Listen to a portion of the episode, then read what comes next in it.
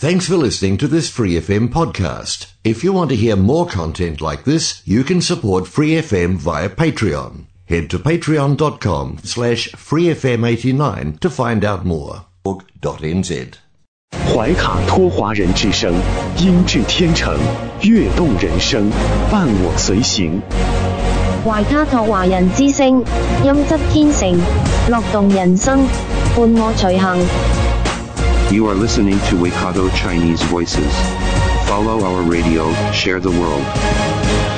您正在收听的是 FM 八十九点零怀卡托华人之声广播电台节目，我们在新西兰为您播音。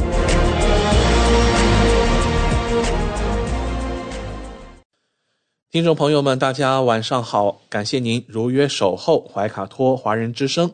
我们的节目正在通过收音机立体声调频 FM 八十九点零和微信公众服务号博雅文创为您并机播出。时间来到了二零二三年三月六号星期一晚上的七点钟。接下来两个小时的华语播音将由我奥斯卡还有我的搭档小峰、轩轩为您共同带来。首先和您见面的栏目是由《中新时报》特约播出的新闻晚班车。天涯不遥远，世界在耳边，声音通四海，资讯传万家。怀卡托华人之声新闻晚班车，聆听中国，感知世界。新西兰时间七点，现在我们进入由新西兰南北岛全国发行的《中新时报》带给大家的新闻晚班车。在接下来的十分钟里，小峰和奥斯卡与您一起回顾新西兰国内新闻。我们首先来看第一条消息：新西兰疫情新闻发布，卫生部表示，过去一周有一万一千四百五十三例新的新冠社区病例和十八例与病毒相关的死亡病例。卫生部于周一发布了最新的新冠数据。该数据涵盖从二月二十七日星期一到三月五日星期日的七天期间新冠的变化。十八个死亡病例中，死者年龄为十岁以下一人，二十多岁一人，四十多岁一人，五十多岁一人，六十多岁一人，七十多岁四人，八十多岁七人，九十多岁两人。卫生部表示，截止周日午夜，已有一百七十七人因感染该病毒而住院，其中一人在重症监护室。死于新冠的总人数现在为两千五百四十八人。总体而言，自大流行开始以来，新西兰报告了超过二百二十万例新冠病例。上周，卫生部报告了九千一百例新的社区病例。四十例与病毒相关的死亡，二百人住院，三人在 ICU。关注极端天气，暴雨袭击了丰盛湾的部分地区，一夜之间淹没了此前遭飓风袭击的地区的许多房产。在十二小时内，法卡塔尼的降雨量超过八十毫米，陶朗加的降雨量超过七十毫米。周日晚上，该地区发布了强雷暴警告。和大雨预警，消防和应急部门对多起洪水冲进丰盛湾房产的事件做出了回应。陶朗加十处房产和瓦阿马塔的六处房产住户得到了消防人员的帮助，但没有进行疏散。西快和王格玛塔之间的洪水导致二十五号国道关闭了。交通局说，工程师们正在现场进行紧急评估。气象部门表示，最严重的降雨已经减弱，但克罗曼德和陶朗加可能会经历更猛烈的降雨。下面来关注灾后重建。与奥克兰洪水和飓风相关的保险索赔已经超过七万份，其中地震委员会表示，他收到近四千份土地损坏索赔，但警告说这些将需要相当长的时间来处理。这些索赔由保险公司转交给地震委员会，涉及住宅物业的土地滑坡、洪水和风暴破坏。首席准备和恢复官凯特·托德表示，处理索赔将是一个漫长的过程。地震委员会保险索赔只是一小部分，但问题是，他们可能需要时间来解决，因为土地索赔需要经过多个步骤。我们需要一名岩土工程师，我们还需要一名估价师。目前需要做的第一件事，是在评估之前需要清除淤泥和碎屑。托德说，人们需要联系他们的私人保险公司，由他们代表房主向地震委员会提出索赔。这真的很难确定一个时间表。随着未来几周事情的发展，我们将对这一点更加清楚。同时，由于附近滑坡的危险而被迫搬离房屋的房主，可能有资格通过地震委员会获得保险。私人保险公司对此事的政策各不相同，但地震委员会的任务是承保住宅物业的土地损坏。根据《一九九三年地震委员会法》，住宅下土地的承包半径为八米，附属建筑比如车库也在八米半径内。通往房产的主要通道上长达六十米的土地会承保。托德表示，地震委员会保险可能适用于邻近的房产存在着迫在眉睫的风险的情况。如果你的房产或你的土地有可能因为邻近的房产而受到损害的风险，那么地震委员会法可能会涵括这种情况。但我们需要研究具体情况。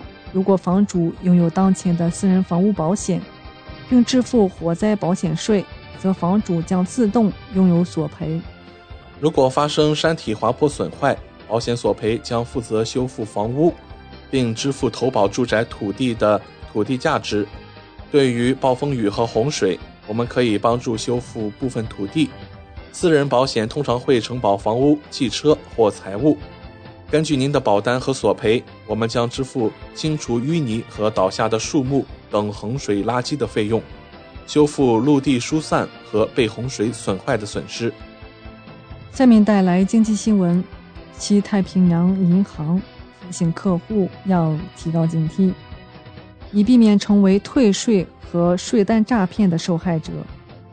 该银行在向客户发送的通知中指出，如果有人通过电话、短信或电子邮件告诉他们有资格获得退税，或要求他们缴纳税款，他们应对此类信息提高警惕。西太平洋银行表示，这些电子邮件或短信可能会链接到恶意网站，或安装含有病毒的恶意软件。骗子可能会要求客户提供个人信息、身份证明、银行信息或密码，甚至可能会威胁采取法律行动来逼迫付款。为避免成为骗局的受害者，西太平洋银行建议客户不因为图方便。直接点击邮件链接或打开邮件附件，而应从税务局的官方网站登录账户。该行还强调，客户不应该感到付款的压力。如果是合法机构，他们会给客户足够的时间进行付款。如果发现可疑情况，应该通过税务局的官方网站联系税务局。上个月，西太平洋银行发现了一些针对客户的骗局，包括钓鱼邮件。虚假电话，甚至涉及与洪水有关的骗局，而新西兰税务局每年都会受到一些骗局的影响，包括最近一起骗子声称人们有资格获得生活费补贴的案件。下面带来房地产新闻，预计房价下跌的民众人数现已接近全球金融危机期间的水平。根据 ASB 住房信息调查。在截至一月的三个月时间里，近百分之四十三受访者预计房价来年会跌，十二月数据为近百分之三十一。相比之下，二零零八年全球金融危机最严重时，近百分之五十五受访者预计房价会跌。此次调查共访问两千九百六十二人。ASB 高级经济学家称，与二零零八年相比。此次市场下行主要由利率快速上涨引起。当你观察房产周期时，比如在经济衰退初期，房价下跌可能是因为失业导致无法偿贷，不得已买房。这一次则是因为住宅的持有成本太高，因为利率在快速上涨。经济学家认为市场情绪有可能进一步走弱。房产市场活动与利率前景密切相关。鉴于央行已暗示会继续涨息，价格预期持续下跌也就不足为奇。如果按百分比计算，房价跌幅已经高于金融危机时期，预计净价格预期会降到金融危机时期的最低点，甚至超过。利率方面，近百分之七十八受访者认为利率会在今年再次上涨。经济学家称，央行已经在去年十一月明确表示。还有更多工作要做，因此调查结果并不算意外。我们确实预计 OCR 会在今年上半年达到百分之五点二五的峰值。关注治安新闻，上周五晚，奥克兰北岸发生致命袭击事件，随后警方逮捕两名青少年，他们被指控谋杀。这两名年龄分别为十七岁和十四岁的男孩，于上周六在当地被捕。并被控谋杀二十八岁的受害人。今天，他们在北岸青年法庭出庭受审，竟有一大群人在法庭上支持他们。由于只有少数人被允许进入法庭，导致支持者和警察之间发生了争吵。还有有支持者对着警察大喊：“滚开，别碰我！”据悉，上周五晚上七点左右，在北岸一处的十字路口发生了一起。车辆相撞事故，紧急服务人员当即便赶往了现场。警探早些时候称，两辆车的车主之间发生了口角，受害者遭到袭击，受了致命伤。上周六，警方找到了一辆与这起事件有关的黑色宝马轿车。当天下午三点，这辆汽车就从停车场被拖走。一位住在受害者死亡地点附近的居民在车祸发生后。很快就赶到了现场，他和其他人在现场试图救治受害者，但并未成功。目前，年龄较大的少年被还押候审，而十四岁的少年则继续住在少年收容所。这两名青少年将于三月二十二日在奥克兰高等法庭出庭。以上就是今天新闻晚班车的内容。接下来将进入每周一晚上由纽华特产特约播出的一档有关新西兰特产的推荐栏目《纽华好物》。更多精彩马上回来。您正在收听的是怀卡托华人之声，调频立体声 FM 八十九点零，这里是新西兰中文广播电台节目。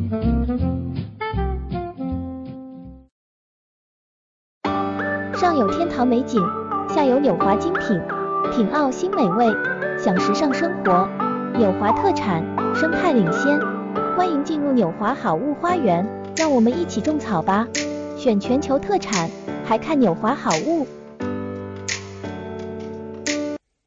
各位怀卡托华人之声中文广播的听众朋友，主播奥斯卡问候大家晚上好，感谢您继续关注我们的节目。从二零二一年开始，怀卡托华人之声迎来了一位全新的品牌嘉宾。我们请出新西兰纽华特产的好物推荐官，和收音机前和正在线上收听节目的新老朋友们认识一下。大家好，这里是纽华好物，我是你们的种草师小牛，今后就由我来给大家种草啦。小牛晚上好，很高兴在今后的每周一。与您共同为听众朋友带来我们的纽华好物。没错，纽华好物是一档介绍新西兰本土特产的栏目，其中“纽”就是代表英文音译的纽西兰，也是华人朋友习惯发音的新西兰，而“华”自然就是中华大地了。纽华特产的名字太有意义了，收音机前和正在线上收听节目的听众朋友。通过哪些渠道可以了解我们纽华特产呢？纽华特产的官方网站是三 w 点 n z i n c n 点 com。这个域名其实非常好记，n z 代表新西兰英文简称，而 c n 是中国的英文简称，用 i n 连起来，n z i n c n 其实就是新西兰在中国的意思。嗯，没错。还有一个更简单的办法。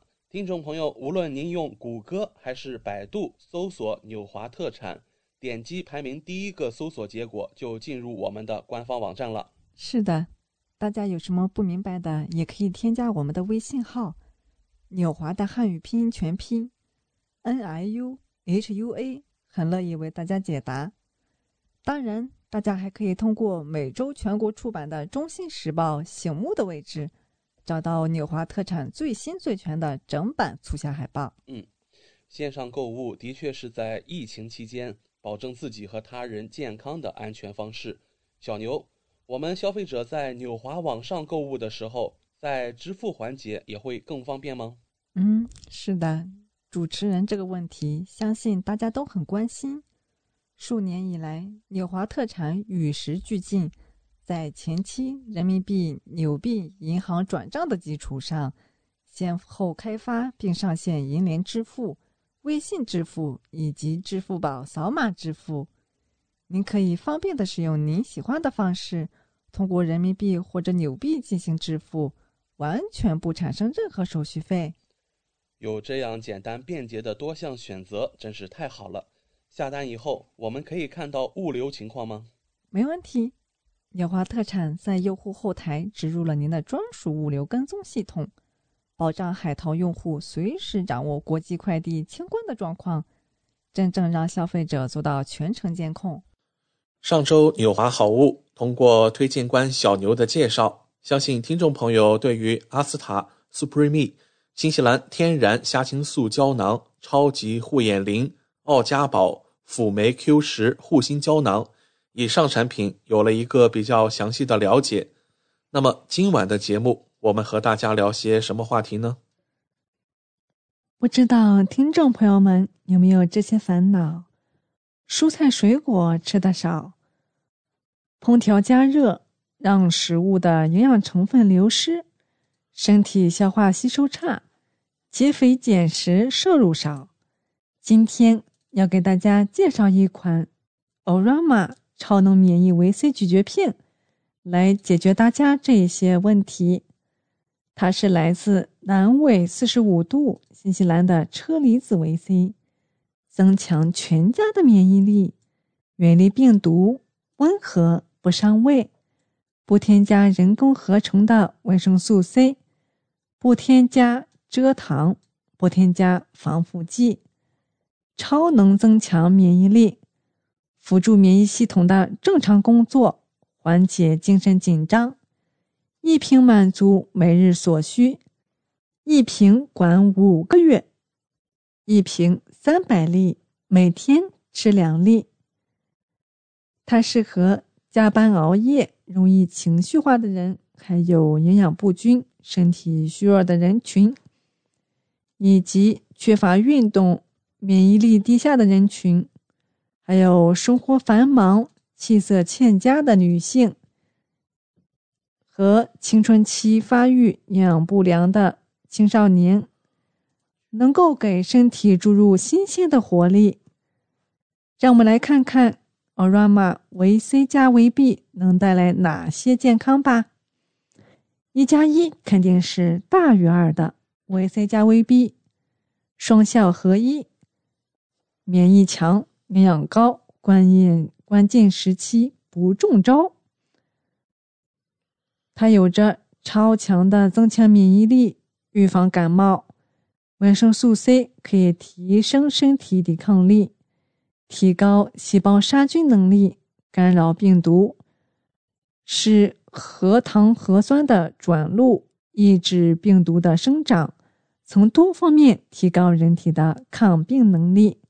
还能够促进伤口的愈合，维生素 C 有助于结缔组织的形成和小伤口愈合过程，还能够改善贫血，促进铁的吸收。维生素 C 能使难以吸收的三价铁还原为易于吸收的二价铁，从而促进了铁的吸收。而新西兰车厘子中富含的铁，形成一加一大于二的效果哦。它还能够缓解毒性，促进药物毒物的化解，缓解毒物的毒性，解烟毒，还能够促进体内的胶原蛋白的合成。维生素 C 可促进体内胶原蛋白的合成，增强皮肤弹性，防止肌肤的老化，也能够提亮你的肤色。维生素 C 口服会起到减少皮肤以及体内细胞被氧化的速度，在细胞外形成保护膜，阻断自由基，锁住水分，促进胶原蛋白的合成。它还能够舒缓我们的神经。B 族维生素能够介导免疫调节，辅助免疫系统的正常运作。同时参与能量代谢，能增强体力，滋补强身。感谢纽华好物推荐官小牛的精彩介绍。节目尾声，主持人奥斯卡要给大家争取福利了，有没有给怀卡托华人之声电台听众专属的优惠活动呢？纽华特产一定不让大家失望。最近的纽华新西兰仓。还有一件包邮、整单包邮清仓大促活动。首先，只要您在你华特产网站注册自己的账号，系统将会直升一级 VIP 账号，不需要通过任何的前期购买架构，就可以直接看到比注册前更优惠的实体价格。同时，您购买的数量越多，会员体系升级的越高。后台看到的价格体系就会更好，真正让利于消费者。尤其现在疫情期间，政府鼓励大家非必要不外出，因此米华特产希望通过这种方式鼓励大家在线上消费的行为，减少病毒传播的机会。怀卡托华人之声的专属福利来啦！如果还想更多的了解我们的好物。听众朋友可以添加微信客服“纽华”的汉语拼音全拼 “n i u h u a” 联系我们。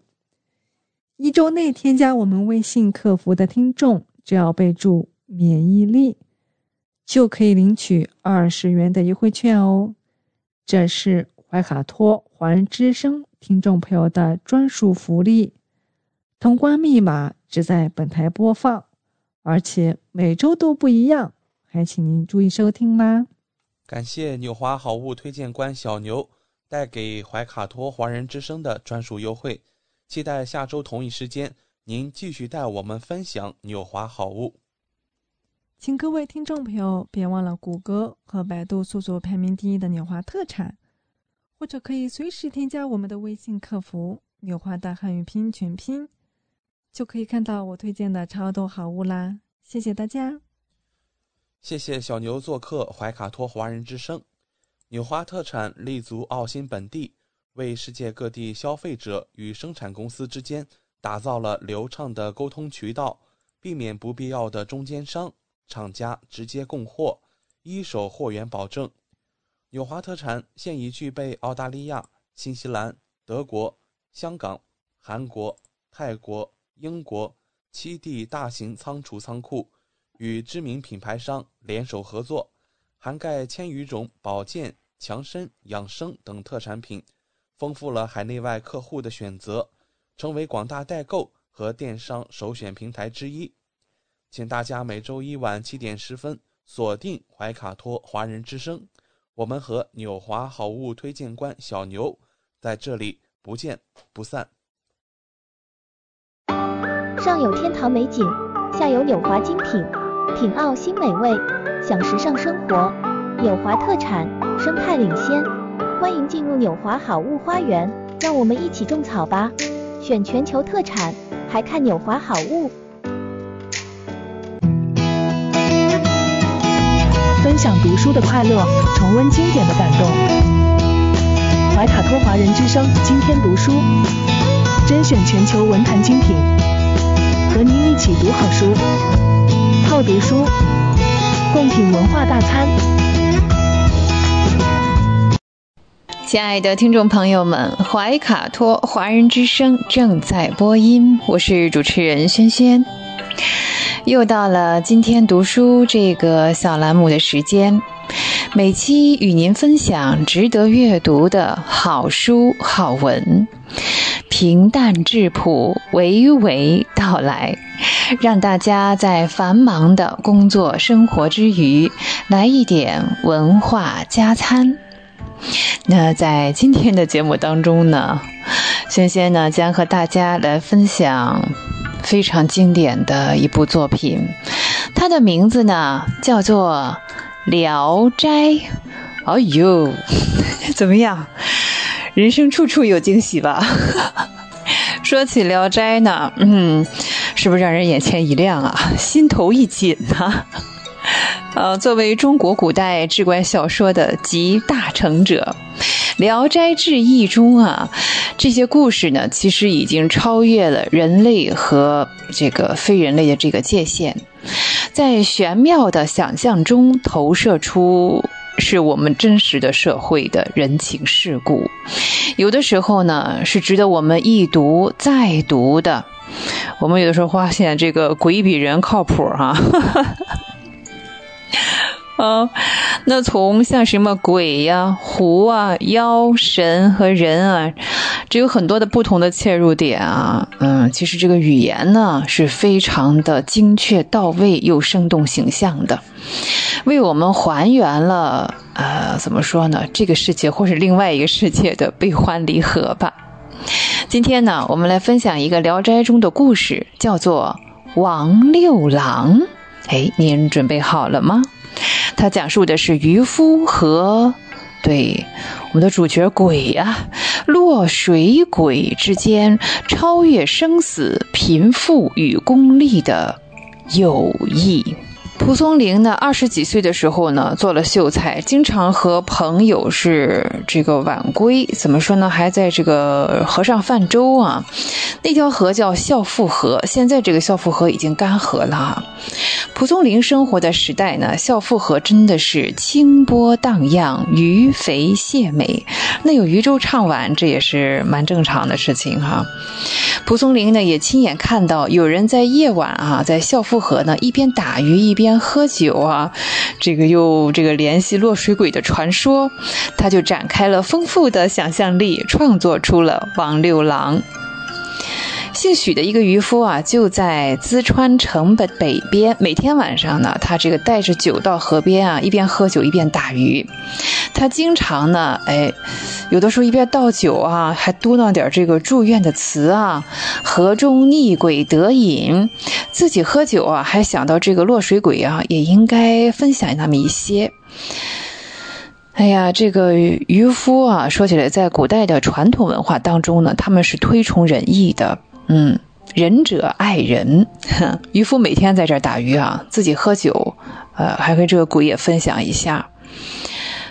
有一点很奇怪，其他人在这儿打鱼哈，收获很少，甚至是没有什么收获，唯有这位姓许的渔夫啊，总是能打到满满的鱼。哎，这是为什么呢？嗯，这就跟他请河里的这个落水鬼喝酒是有关系的。有一天晚上呢，他正在河边喝酒，就来了一个少年，在他周围走来走去。渔夫就招呼他过来，要不要一起喝呀？少年呢，很痛快的就答应了。两人一边喝酒一边聊天，渔夫觉得很奇怪啊，今天晚上这个什么什么鱼也没打到呢？他就跟这个喝酒的少年啊边喝边聊。这时候呢，和他一起喝酒的少年说了一句话：“我到下游给你赶鱼。”哎。说完这句话，飘然而去。哎呀，这个“飘然而去”用的是极其的合适，是吧？以一当十这个词可以，这就暗示这个少年不是个普通人啊！谁能飘啊？阿飘啊！普通人能像云朵一样飘吗？好，过了一会儿，少年回来了，就告诉渔夫说：“啊，来了很多鱼，赶快打吧。”哎，渔夫呢，果然就会听到这个河里呢有很多鱼儿吞食食物这个咕噜咕噜的声音，他就赶紧撒网，这一网啊就网到了好几条一尺多长的大鱼。渔夫呢感谢跟他喝酒的这位少年，要送条鱼给他，少年呢不接受。那他说呢？哎呀，总是喝你的好酒啊！我只是做了这么一点点小事，你不用报答我。你不嫌弃的话呀，我可以经常帮你赶鱼。渔夫感到很奇怪，嗯，就刚喝过一次酒，怎么说你喝过我好几次酒呢？呃，实际上这也是埋下一个伏笔哈。渔夫说：“你愿意来和我喝酒，我就很高兴。但是你帮忙打鱼，这我可欠了你的情了。”渔夫呢又问少年：“呃，姓甚名谁？”哎，这是我们古代交往嘛，现在也是有个人和人之间相互称呼哈。呃，我们不直接叫名，在古代，而是要呼他的字，这是一种礼节，表示尊重。中国古代男子啊，按照《礼记》所记，二十。二十加冠，加冠呢就会根据自己的名字的含义再取一个相应的字。你像我们说这个蒲松龄，蒲松龄呢字刘仙，这正好跟他的爱好相符合，是吧？善写鬼怪方面的故事哈。蒲松龄的号呢叫柳泉居士，这就说明呢他住在柳泉旁边，呃，信奉佛教，但是呢是俗家弟子，还没有完全出家。呃，蒲松龄的字和号呢，呃，也都带有点这个仙气儿，是吧？渔夫问了少年呢，少年回答说：“我姓王，没有字。”哎，可见呢，他可能死的时候不到二十岁，对吧？以后呢，你见到我可以叫我王六郎。少年没说。第二天呢，渔夫把打到的鱼卖了。而且还多买了一些酒。到了晚上呢，哎，王六郎又来了，两人非常愉快的聊天喝酒啊。喝了几杯之后呢，王六郎又飘然而去，给渔夫赶鱼去了。如此一来，过了半年哈，王六郎呢，忽然就告诉这个渔夫：“哎呀，我认识了你啊，我们的感觉像这个兄弟一样。不过现在呢，我们恐怕就要很长时间分开了。为什么呀？”嗯，王六郎呢几次想开口，呃，又欲言又止，因为他知道自己是个鬼呀，他也不好 决定到底是直接我告诉他我是鬼呢，还是不说这件事情。呃，他真的没有想到对方呢，他的这个朋友哈，姓许的渔夫是一个想得开的、心胸豁达的人呐。王六郎说啊，你看咱们既然交情这么好，现在要分开呢，我有几句实话要告诉你。一上来就是我是鬼，生前呢太喜欢喝酒，喝醉了就淹死在这条河里。我在这条河里已经待了好几年了啊！你打的鱼啊总是比别人多，是我暗暗的从下游把鱼给你赶上来的，这是为了报答你请我这个落水鬼喝酒的恩情。明天呢，我做这个落水鬼的这个这个孽缘啊，就就满了，会有人呢来代替我，就是说呢，我要去投胎了，我的来生就要开始了。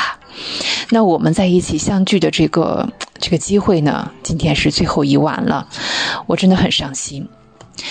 那姓许的这位渔夫一听，哇，原来这。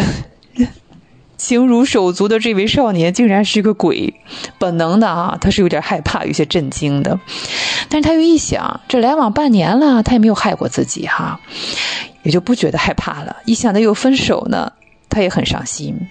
他端着酒杯呢，就说：“六郎，喝了这一杯不要伤心，那我们俩呢还是好朋友。”好，那到了第二天的中午。那姓许的这个渔夫呢，就发现有一个少妇抱着个婴儿到了河边，少妇呢把孩子呢放在岸上，自己跳进河里去了。哎呀，这个原文当中呢，蒲松龄写的是呢，说是这个小孩子，这个小婴儿是仰首正足而啼，哎，这六个字写的非常形象，就是仰面朝天，手脚乱蹬，哇哇大哭的意思。这个最弱小的生命，但是却有最大的力量。他的哭声实际上在水中，这个落水鬼也能听到。嗯，他的这个妈妈呢，在河里是沉下去、浮上来，不断的挣扎着。可见呢，他有求生的这个愿望。可是冥冥之中啊，这按上天的安排，他是不能上岸的。他要代替六郎去做落水鬼。呃，非常意外啊。不一会儿呢，这个渔夫发现这个少妇呢，哇，就是湿淋淋的样子，艰难地爬上了岸，坐到岸上休息了一会儿，抱着孩子走了。哎呦，这就奇怪了啊！嗯，他就开始怀疑怎么回事。六郎不是说这人替他去死吗？哦，到了晚上，这个渔夫又回到原来打鱼的地方。啊，王六郎说：“嗯，咱们可以不分开了。”渔夫说：“怎么回事？不是说好了？”他说：“哎，这是那个白天那个少妇呢，就是来代替我做落水鬼的。但是我可怜他的孩子，为了我一个人，恐怕是要丢掉两个人的性命呢。这么小的孩子，恐怕没有妈妈也活不长啊！我不忍心。这样一来呢，我也不知道什么时候还有谁再来接我的班了，是吧？让我去投胎了。”渔夫就感叹：“六郎的仁义真是，嗯，可以通上天的。”哎，别说渔夫这句话讲的是对的。过了几天呢，杨六郎又来跟他说告别的事儿了。渔夫说：“啊，有人来替你了？”杨六郎说：“不是，哎，上一次我这种这个仁爱之心呢，被上天知道了。现在呢，他们任命我到招远县的乌镇去做土地神。哎，怎么样？”升职嘞，啊，从一个普通的鬼到了神。过几天呢，我就要上任了。你不要怕路远，我真的希望你能去我那儿看一看呢。渔夫说：“好啊，六郎，你是因为正直和仁爱做了神，你还不忘我这个故交。我不怕路远，我一定去看你。”哦，渔夫回家呢，整理行装就往这个招远去，啊，当然那神神速神速嘛，肯定神的速度更快。哦，他的妻子就跟他讲：“你说从淄川到招远好几百里地，就是真有个乌镇，你还能跟那个泥塑的土地神说说话？”渔夫也不管这套哈，也不管怎么样，就几百里地，咱们也到了招远，他也是遵守了朋友之间。承诺哈，说话算数，这个传统美德。他到了乌镇之后呢，找到一个旅店休息，放下行李呢，就问这个旅店的老板土地庙在哪儿。旅店的老板非常惊奇的说：“客人，您姓许吗？”渔夫说：“我姓许，你怎么知道？”旅店的主人又说：“你是不是从淄川来？”渔夫说：“啊，这你也知道。”旅店的主人啊，不回答，马上跑出去。一会儿功夫，他抱了自己的孩子，他和他的太太，什么他家里的人都来了，一群人把渔夫围在中间，像一堵墙一样。好啊，呃，那渔夫很震惊，什么情况？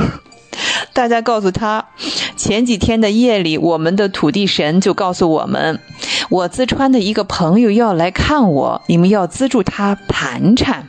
所以啊，我们一直在等您来呢。我觉得这件事情太奇妙了。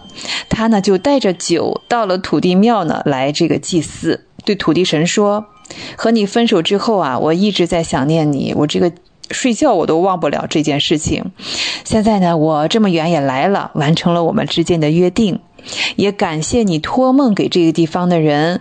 如果他们不资助来呢，呃。”我恐怕也做不到啊，只是呢，我很惭愧，我没有什么特别贵重的礼物留给你，我还是带了一杯酒来。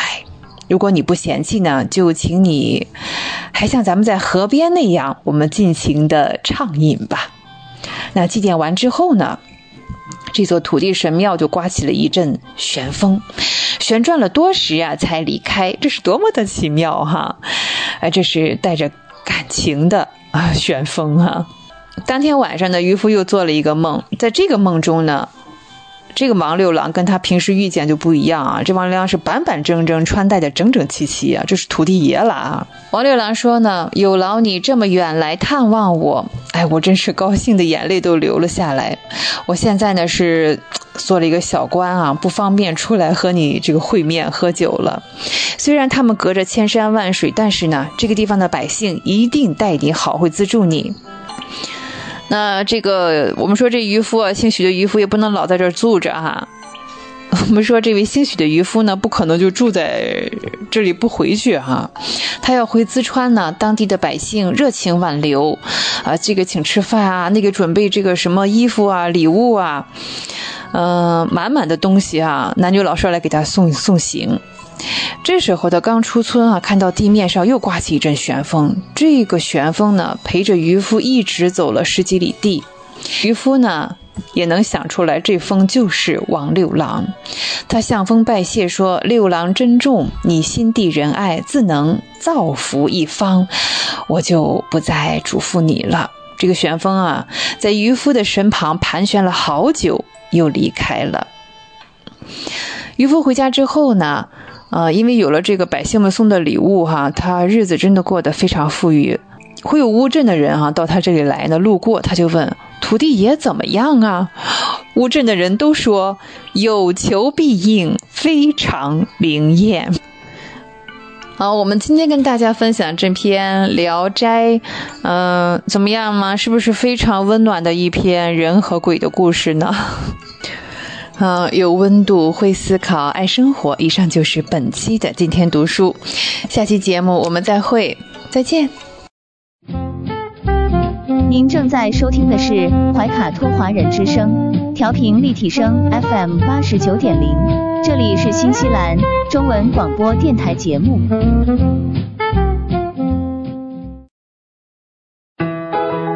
讯全方位，生活零距离，新西兰大小事，有声世界，无限精彩。亲爱的听众朋友，大家晚上好。很高兴在这个寂静的夜晚和您在空中电波相遇了。现在我们来到了新西兰大小事节目单元，在这里我们和您分享发生在怀卡托周边以及新西兰全国的大型新闻资讯。希望今天的节目能够带给您所关心的、所感兴趣的新闻内容。我是今晚主播奥斯卡。自从二月六号，新西兰被列为首批试点恢复中国公民出境团队游目的地国以来，新西兰各界高度期待。为此，中国驻新西兰使馆与新西兰政府相关部门和旅游业界持续保持密切沟通，就迎接中国游客来新、推动新时代实现中新旅游合作高质量发展等进行谋划。那就在三月三号。来自中国的首发团抵达了奥克兰，新方在奥克兰机场举行隆重热烈的欢迎仪式。新西兰旅游部长佩尼·埃纳雷发来贺词，国会议员陈奈斯、新西兰旅游局国际事务总经理安吉拉·布莱尔、新西兰外交贸易部奥克兰办公室主任梅瑞奇等新西兰政要出席欢迎仪式。中国驻新西兰使馆董志学参赞参加欢迎仪式并致辞。奥克兰机场、中国南方航空公司等各方代表参加了欢迎仪式。就在三月三号，也就是我们说的上周五下午三点，搭乘中国南方航空 CZ 三零五航班的六十余名中国团队游客，从广州飞抵奥克兰。在机场工作人员精心组织下，首发团顺利抵达了欢迎仪式大厅。大厅内早早挂起了“二零二三年出境团队游重启赴新西兰全国首团”这样一个巨大的横幅。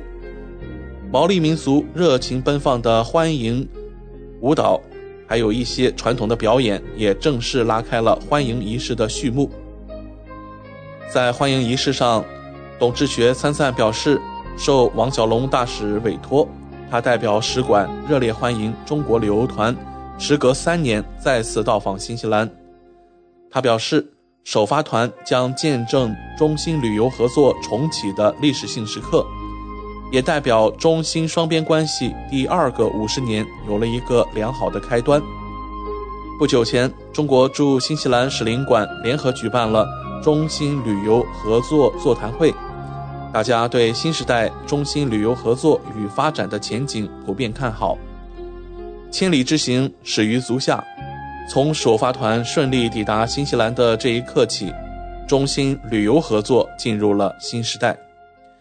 首发团的旅游线路具有新西兰典型特色，希望大家在充分领略新西兰的自然风光的同时，也能感受当地的风土人情和多元文化。跨境旅游是人文交流的重要途径，旅游团员还应担当起中心友好民间使者的责任。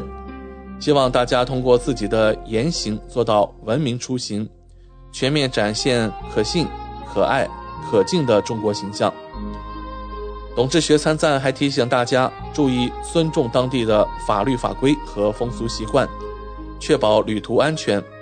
驻新使领馆随时愿为大家在新西兰的安全旅游提供必要的协助。董志学参赞还特别强调，王小龙大使非常重视这次活动，并特意为首发团每位团员送来一份纪念品，包括一枚由王大使亲笔签名的纪念中新建交五十周年首日封和徽章。佩尼部长在贺词中表示。新方对中国宣布重启赴新西兰团组旅游的消息感到非常振奋。新西兰与中国不仅在旅游领域有着非常重要的合作关系，两国关系也非常密切。首发团的到来再一次证明了两国关系的重要性。旅游是新西兰的支柱性产业，不管是从疫情恢复，还是从当前的自然灾害后的重建工作。旅游都会扮演着重要的角色。陈奈斯议员祝愿旅游团在领略新西兰优美景色的同时，还能品尝新西兰的美食，并欢迎把新西兰的美景、美食文化介绍到中国。安吉拉感谢中国政府将新西兰列为首批试点恢复中国公民出境团队游的国家。他表示，中国旅游团如期到来。这对新西兰的旅游业发展非常重要，为推动新西兰疫后经济复苏带来利好。旅游合作是两国关系重要的组成部分。新西兰热烈欢迎中国游客的到来。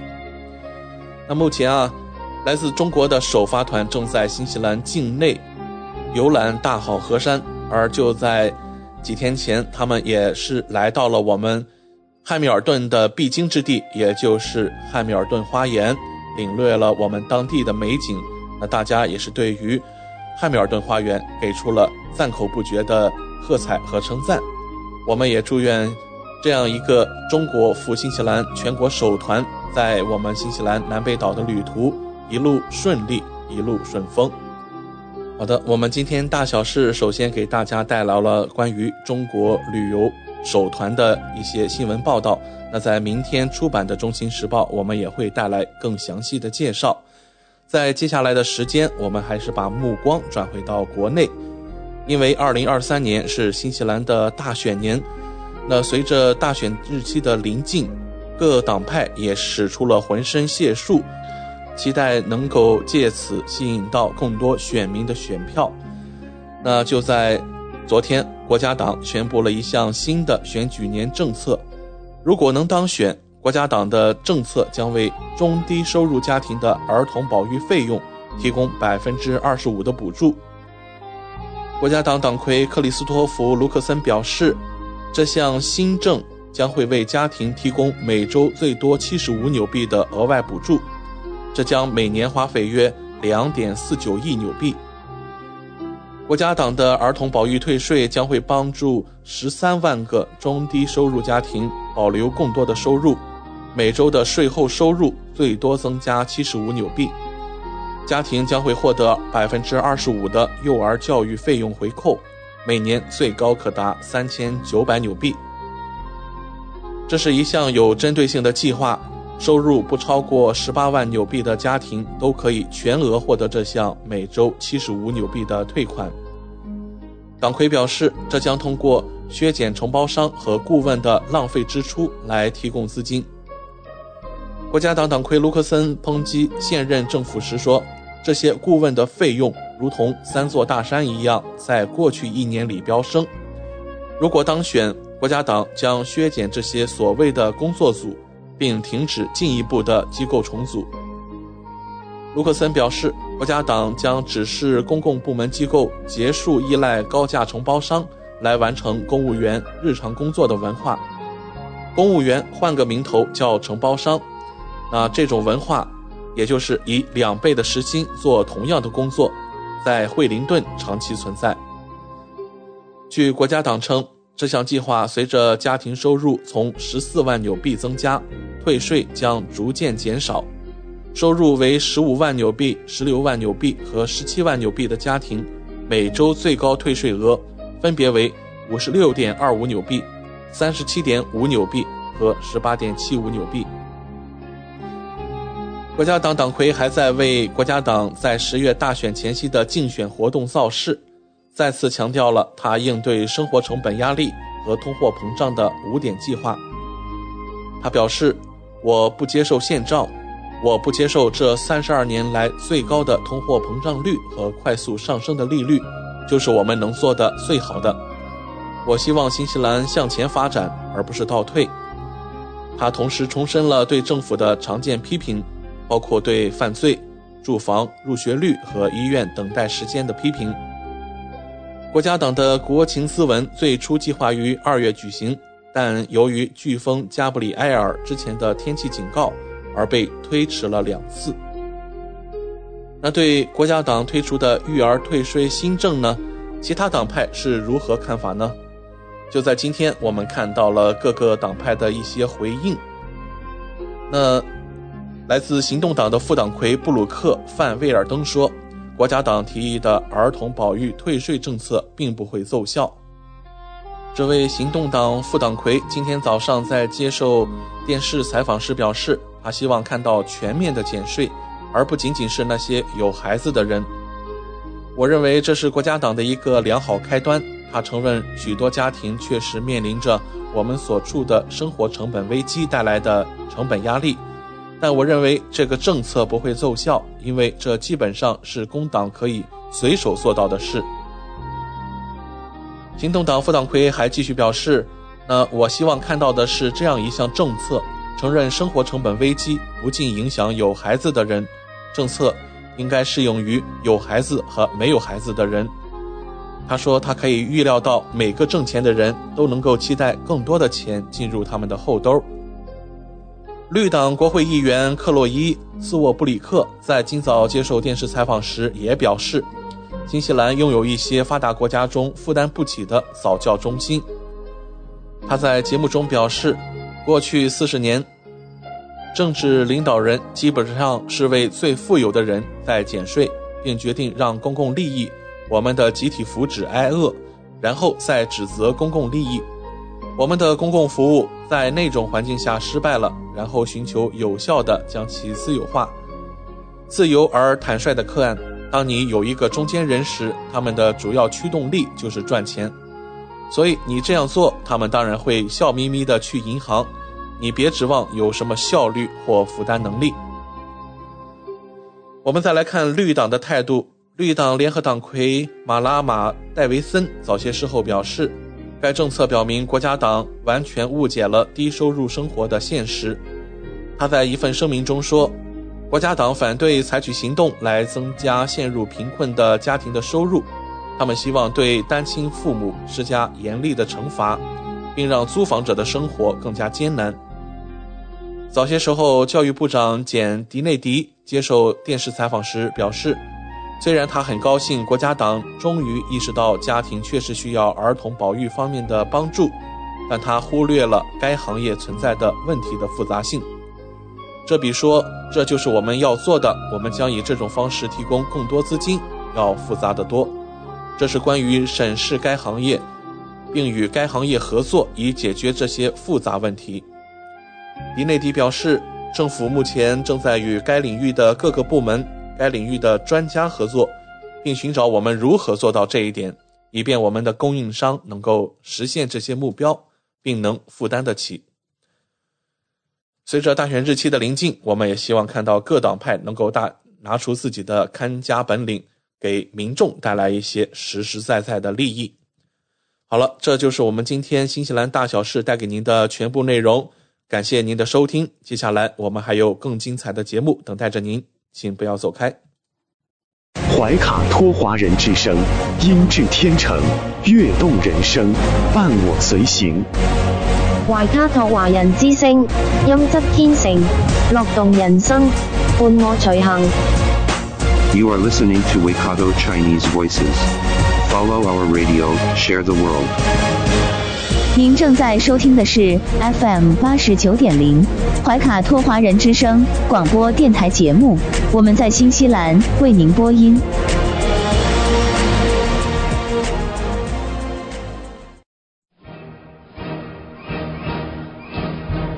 观点改变生活，动态触手可得。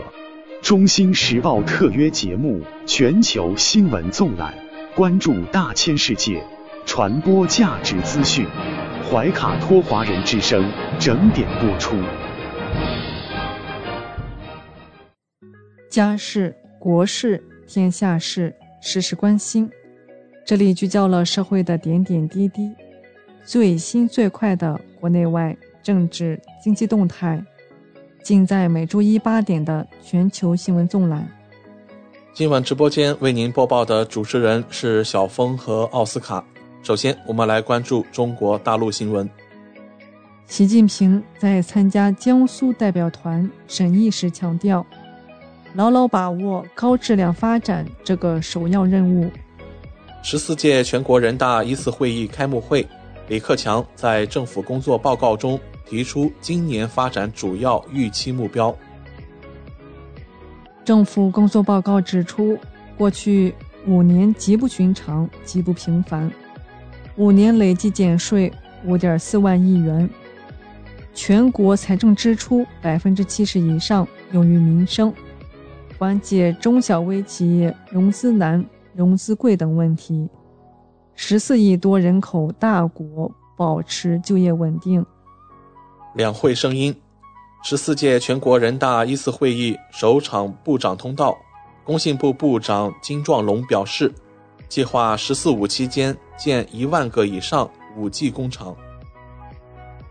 科技部部长王志刚表示，强化企业科技创新主体地位，提升发展质量。生态环境部部长黄润秋表示，对向中西部地区转移排放较高的项目，严格审评把关。中疾控表示，十二月以来发现本土重点关注变异株三十例。全国少点医院流感阳性率连续攀升。上海推出中成药和非药物疗法，助民众对抗春季流感。全国政协委员张文宏表示，好的对策与准备会显著降低下一波疫情造成的影响。讲好雷锋故事，传播中国精神。座谈会在广东东莞召开。三月五日，全国第六十个学雷锋纪念日，AI 人工智能修复雷锋生前影像。全国政协委员潘建伟表示。我国正研制中高轨量子卫星，通用量子计算还要等十年。火箭出厂即发射将很快变为现实。海南文昌国际航天城向空图强，打造航天产业新高地。北京丰台区消息，今年将完成三十九项疏解整治促提升重点任务。包括加快大红门服装商贸城转型升级，故宫珍宝馆、雕塑馆、陶瓷馆将陆续提供日常志愿讲解服务。上海又一款国产一类创新药获批，为小细胞肺癌患者提供治疗新选择。天津滨海新区出台多项补贴政策，培育技能人才。第二十七届法语活动粤华南地区系列活动启幕。江苏计划三年带动农业农村领域新增投资一万亿元。南京地铁回应乘客手机外放被罚，车厢内禁喧哗，开具了告知单，未罚款。四川岷江龙溪口航电枢纽工程建设稳步推进。四川消息满足人民群众十五分钟健身圈需求。旅游行业面临导游荒，多地举办专场招聘。浙江衢州市开化县曾百万年薪聘导游。多名游客深夜翻门进入泰山，景区回应会进行追责，情节严重者将联系执法部门介入。带来一组经济新闻。二月，中国大宗商品指数升至百分之一百零二点八，较上月上升两点四个百分点，为近五个月内的最高点。全国政协委员、广东证监局局长杨宗儒表示，完善法规制度，打击资本市场背信违法行为。全国人大代表朱华荣表示，建议二点零升及以下排量汽车消费税税率减半。电商价格战再次打响，京东百亿补贴打得赢拼多多吗？法治方面，中央纪委国家监委消息，推进政治监督具体化、精准化、常态化，保障党的二十大决策部署落地见效。军事新闻：政府工作报告部署国防和军队建设工作，边斗争边备战边建设，完成好党和人民赋予的各项任务。各级政府要大力支持国防和军队建设。赞比亚国防部为中国援赞第二十五批军医组授勋。文体新闻：全国政协委员。福建省政协副主席阮诗维建议，改“六三三”学制为“五二三”，并将义务教育由九年改为十年。赵海星委员表示，师者为师，亦为范，建议设教师理想信念教育基地。谢敏豪委员表示，建议放宽研究生冠军班入学条件。杨洋委员表示。谨防体育中考走偏，拒绝应试导向。陆明委员表示，建议让流动儿童在父母所在地上高中。商务印书馆学生国学丛书新篇，全编六十种在京发布。云南农业大学发布破译葡萄驯化密码的重大研究成果，将栽培葡萄起源。向前推演至约一点一万年前。故宫首部儿童剧《陆瑞来沪》，以故宫瑞兽路端为原型，深度融合文物文化传承和儿童剧表达形式。王子吴鼎与吴王廖健在无锡博物院同时展出。周杰伦在悉尼演唱会上因多唱了几首。导致主办方被罚款。周杰伦回应：“罚钱歌是无所谓，歌迷开心就好。”二零二三赛季中国足协女超联赛开幕，再度恢复主客场赛制。滑雪东山世锦赛赛况：次旦玉珍个人越野加冕，中国队已获三金。港澳台方面，我们首先来看港澳新闻。全国政协委员、香港前特首梁振英表示，香港与内地应在加深了解上下功夫。澳门十一个申报项目成功入选国家艺术基金。台湾新闻：南投县第二选区民代补选开票结果出炉，民进党蔡培慧以微弱优势打败国民党林明珍。马英九说重话。如果这样下去，国民党很危险。国际方面，美国库恩基金会主席、知名中国问题专家罗伯特·库恩表示，中国走向共同富裕、民营经济是创新主力军。华大集团回应美方制裁，坚决反对，正积极沟通，以获得公平对待。俄罗斯经济专家表示。中国对稳定全球经济和国际关系发挥重要作用。联合国秘书长古特雷斯敦促富裕国家每年提供五千亿美元援助陷入恶性循环的最不发达国家。地中海沿岸的五个欧盟成员国呼吁欧盟成员国分担移民压力。又一起火车脱轨。美国俄亥俄州要求附近居民就地避难。特朗普将2024大选称为生存之战，这是最后一战。涉嫌大选期间向特朗普泄露拜登竞选广告及非法现金，传媒大亨、美国福克斯公司老板默多克被起诉。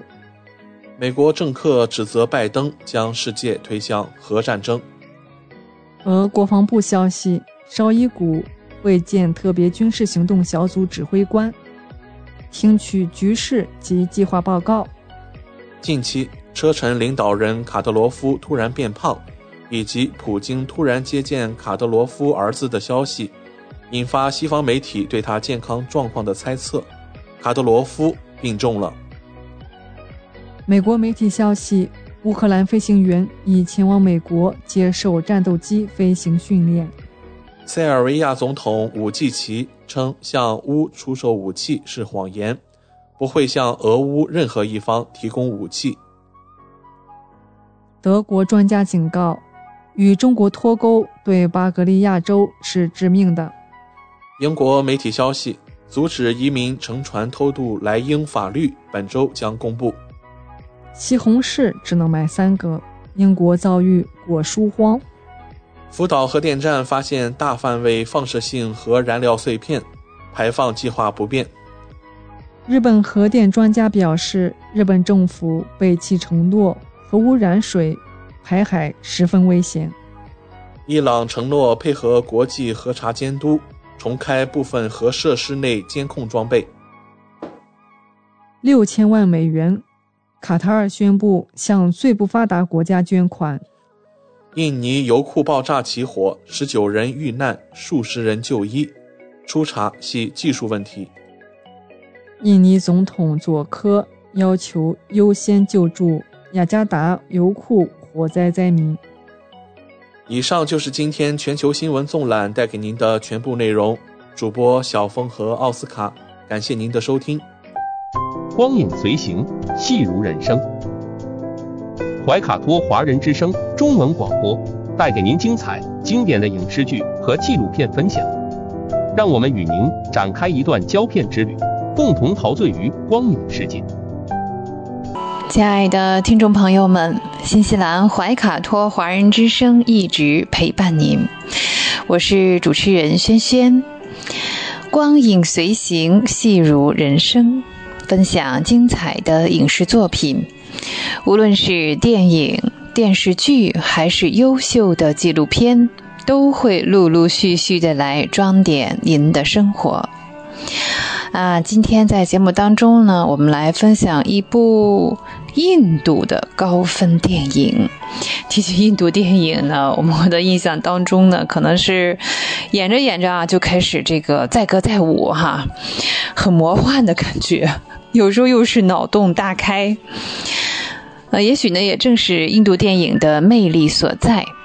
如果说呢，有哪些电影能让人印象深刻？哇，这是轩轩小时候看过一个大篷车，那真是 N 年以前的印度电影了。啊有一些呢，还是令我们能够反思或者引起共鸣的，像这个贫民窟的百万富翁，对。还有在像这个杰伊比姆，他是抨击了司法机构对印度这个种姓制度的歧视。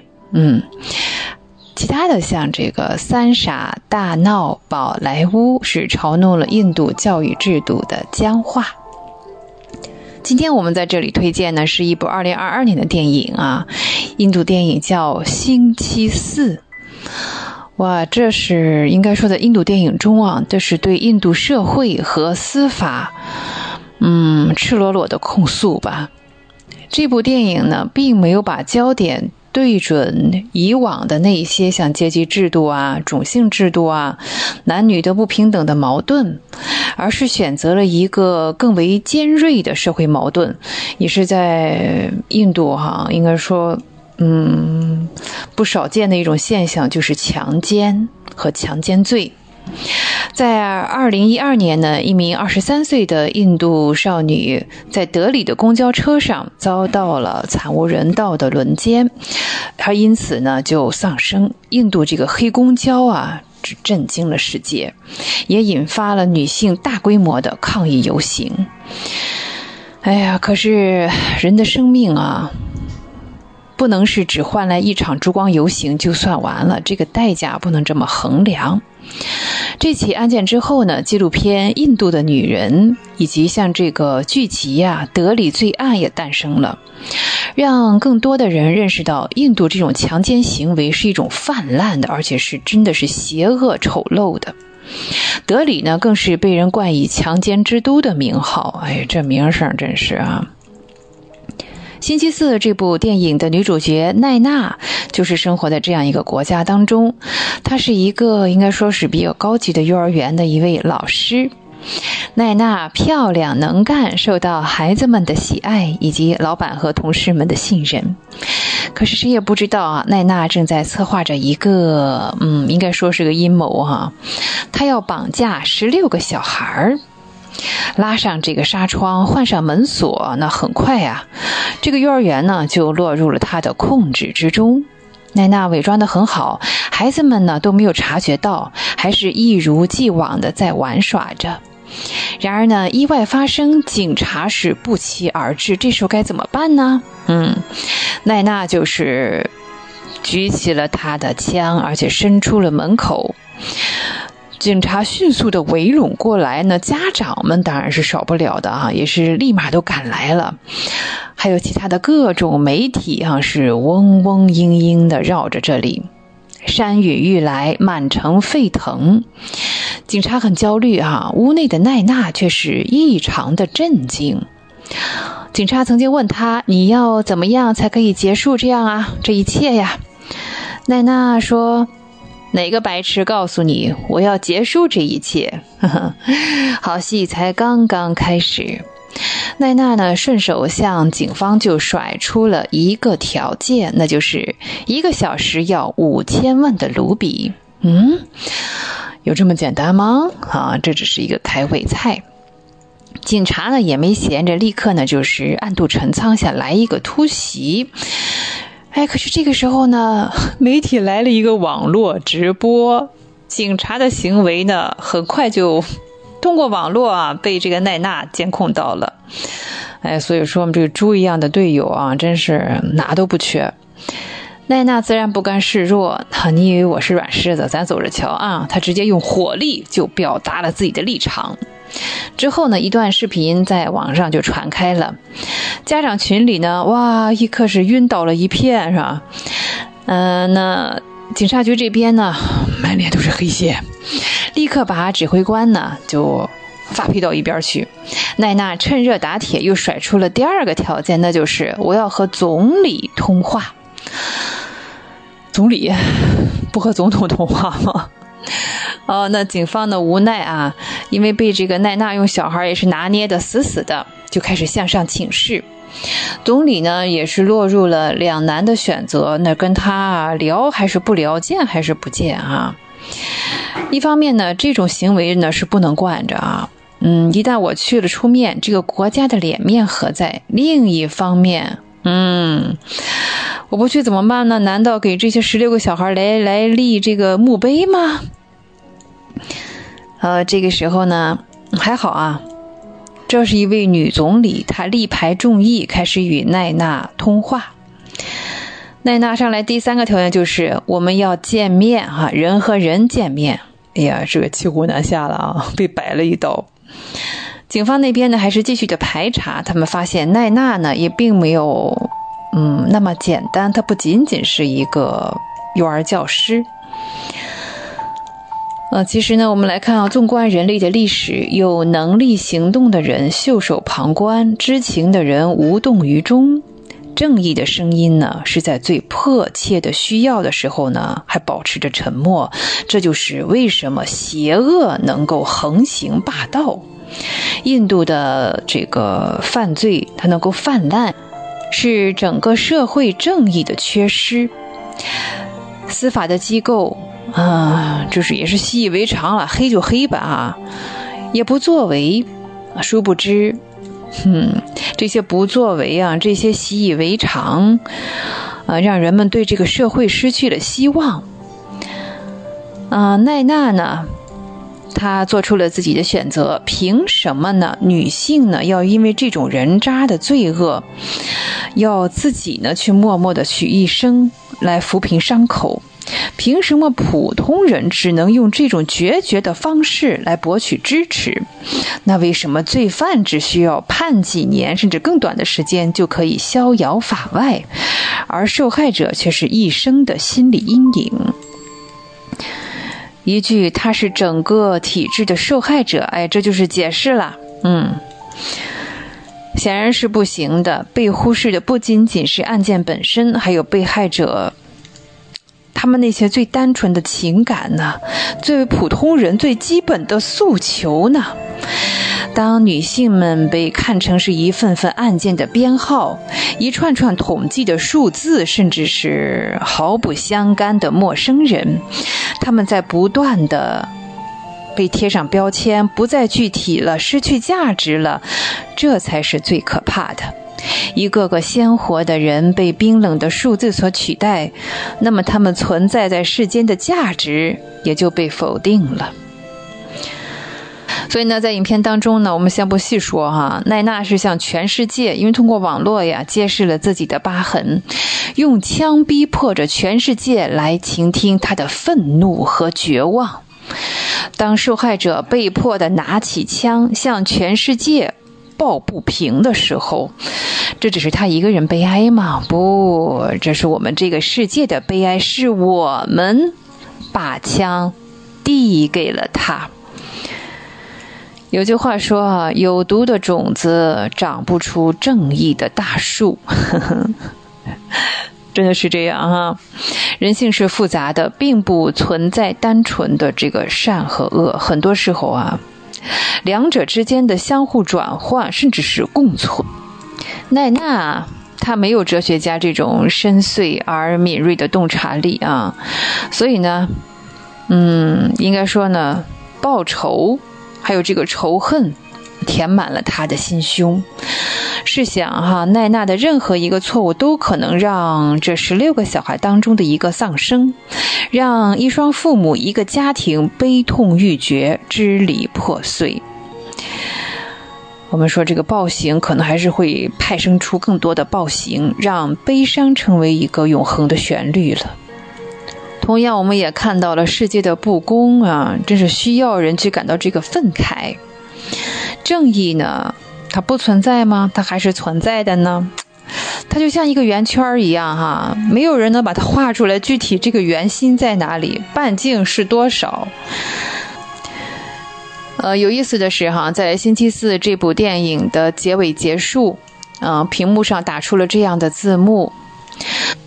从你开始观看这部影片一百二十八分钟，据估计，这段时间内印度已经有八名妇女被强奸。我们总说这个人啊能够影响人，但是其实很少很少，很多的时候所谓的影响只是片刻的感动而已。那我们认真的思考一下，我们看到这里啊，花了多久呢？其实，在整个绑架的过程当中，在整个追求正义的过程当中，奈娜为了不给孩子们留下心理阴影，整个过程当中啊，都在告诉孩子们我们要干什么，要做这个。提前也给孩子们做了很多不同的模仿游戏，孩子们特别喜欢。没有孩子让觉得啊，是说自己被被绑架了，被打劫了。当孩子们走出去的那一刻，外面有那么多的人哈。看到自己的父母在哭泣，嗯，是哈。这部影片呢，看到最后，我们真的是感叹不已。每个人都在参与整个过程。那奈娜这位老师之所以这样做，是为了引起大家的关注。他在上学期间在校车上被强奸了，当时的负责警官为了晋升，对这个案子呢。并不关心哈，导致这个罪犯一直没有被抓到。因此呢，从十六岁开始，他就在接受心理辅导。这一次他选择这样一种方式，也是为了惩罚罪犯，同时呢，同时呢和总理面对面的交流，也是为了推进某一项法律，为所有的女性提供社会的支持与保障，用自己的一己之力推进司法的进步。当然，在电影的结尾的时候呢，他还是因为自己的举动受到了处罚。但是呢，总理也正是因为这个故事针对女性的权益呢据理力争。这位老师在服刑期间呢，也在进行授课。当看到报纸上关于这件事情的推进呢有所进展的时候呢，我们的奈娜老师的眼泪流了下来。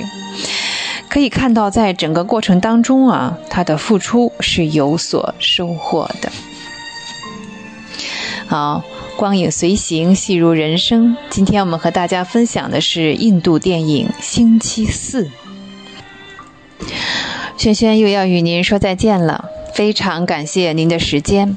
怀卡托华人之声与您常相伴，下期节目我们再会，再见。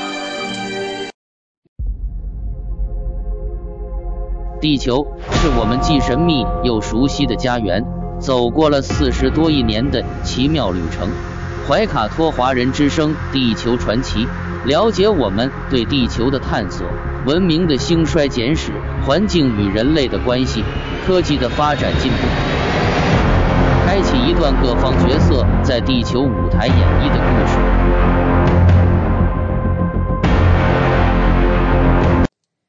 亲爱的听众朋友。大家好，新西兰周一的晚上，感谢您继续守候怀卡托华人之声，我是主持人小峰。本期节目，我们将要和听众朋友们一起来分享以下几个主要纪念日，他们分别是二月六日，本周一的二十四节气之一惊蛰，以及今天的世界青光眼日，还有三月八日。本周三的国际妇女节，以及三月九日本周四的世界肾脏日和本周末三月十二日的中国植树节。接下来，怀卡托华人之声的主播小峰就和您分享这一周精彩纷呈的节日。首先是三月六日的惊蛰，树头雪过，梅犹在，地上春回。柳未知，不经意间，北半球的春天来了。春回大地是伴随着惊蛰节气而来的。北京时间三月六日清晨四时三十六分，将迎来惊蛰节气。惊蛰为二十四节气中的第三个节气，至此春气萌动，万物勃发，标志着仲春时节的开始。每年三月五日或六日，太阳到达黄经三百四十五度时为惊蛰。春回大地是雷声最先告知的。传说惊蛰这天，天庭里的雷神击打天鼓，让沉睡了一个冬天的大地在春天的暖阳中慢慢睁开眼睛。此时，蛰虫苏醒，天气转暖，新绿萌发。古籍中解释，惊蛰是蛰虫惊而走出，而惊蛰节气中除了雷响不断，还有病虫害发生和蔓延的现象。这是古人对自然现象的理解。实际上，蛰虫、昆虫是听不到雷声的，之所以醒来，主要还是温度变化的结果。惊蛰之后。春风送暖，气温回升，到处呈现生机萌动的绿意，春耕生产也逐渐忙碌起来。惊蛰是全年气温回升最快的节气，惊蛰期间，北半球大部分地区已经开始回温，而且雨水量增多。但在这一节气中，气温起伏比较大，气候变化多端。尤其是昼夜温差比较大，所以一定要注意及时保暖。惊蛰前后，大地回春，长江流域大部地区已见有春雷。民谚云：“雷打惊蛰前，二月雨连连；雷打惊蛰后，旱天到春后。”也就是说，如果第一次春雷在惊蛰之日，则会认为当年风调雨顺；如果初雷在惊蛰之前鸣响，则预示着当年的雨水较多，可能会发生春季连阴雨的情况。惊蛰也有三候，在第一个五天桃花才开始开放，桃之夭夭，灼灼其华，桃花开放的样子极其美丽。在第二个五天，就听到黄鹂鸟的鸣叫了。黄鹂就是苍庚，这种鸟最早能感受到春阳的清新之气，故而出来应应而鸣，红入桃花嫩，青归柳叶新。流水桃花再加上黄鹂鸟的求其有声。便勾引出仲春二月时的千姿百态。因为惊蛰这个节气，万物复苏，乍暖还寒，除了注意防寒保暖，还因气候比较干燥，很容易使人口干舌燥、外感咳嗽，所以在惊蛰中，民间还有惊蛰吃梨的习俗。梨可以生食、蒸、榨汁、烤或者煮水吃。也有人说，水果的梨，谐音离开的离。据说惊蛰吃梨可让虫害远离庄稼，可保全年的好收成。所以在这一天，不管是为了让人体适应节气也好，还是让虫害远离庄稼也好，全家都要吃梨。下一个纪念日是三月六日的世界青光眼日。世界青光眼协会和世界青光眼患者协会在零八年共同发起，将三月六日定为世界青光眼日。每年三月的第二个星期是世界青光眼周。二零二三年三月十二日到十八日是世界第十六个世界青光眼周。今年的主题是关注青光眼。共识保视野，指南护光明。作为全球第二位致盲因素，青光眼仅次于白内障，也是全球第一位不可逆性致盲眼病。因发病隐蔽，早期难以发现，又被称作视力的小偷。据统计，目前全球有三百二十万人因青光眼致盲。占全球盲人总数的百分之五十，预计到二零四零年，全球青光眼患病人数将高达一点一八亿，其中百分之六十点七的青光眼患者出现在亚洲地区，而中国则是全球青光眼患者最多的国家。筛查与防治之路仍然任重而道远。我们在今晚稍后播出的生活百科节目中，将与各位听众带来更多讨论，请您注意收听。下一个纪念日是三月八日，国际妇女节。在每年的三月八日，是世界各国妇女争取和平、平等发展的节日。三八妇女节的意义在于。是劳动妇女创造历史的见证。三八妇女节一般指国际劳动妇女节，全称联合国妇女权益和国际和平日，或者是联合国女权和国际和平日，在中国又称国际妇女节、三八节和三八妇女节，是在每年的三月八日，为庆祝妇女在经济。政治和社会等领域做出的重要贡献和取得的巨大成就而设立的节日。一八五七年三月八日，美国纽约的制衣和纺织女工走上街头，抗议恶劣的工作条件和底薪。尽管当局出动警察攻击并驱散了抗议人群，但这次抗议活动促成了两年后的三月。第一个工会组织的建立。接下来的几年里，几乎每年的三月八日都有类似的抗议游行活动。其中最引人注目的是，一九零八年，当时有将近一万五千名妇女走上纽约街头，要求缩短工作时间，实行八小时工作制，增加工资和享有妇女选举权等。一九六九年三月八日，美国芝加哥市的女工和全国纺织服装业的工人举行规模巨大的罢工和示威游行，要求增加工资、实行八小时工作制和获得选举权。这是历史上劳动妇女第一次有组织的群众斗争。斗争得到全美国乃至世界其他国家妇女群众的广泛同情和热烈响应，最后取得了胜利。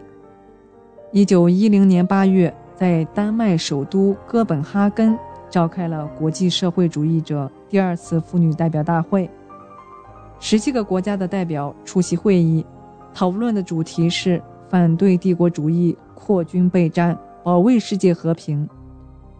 同时还讨论了保护妇女儿童的权利、争取八小时工作制和妇女选举权等问题。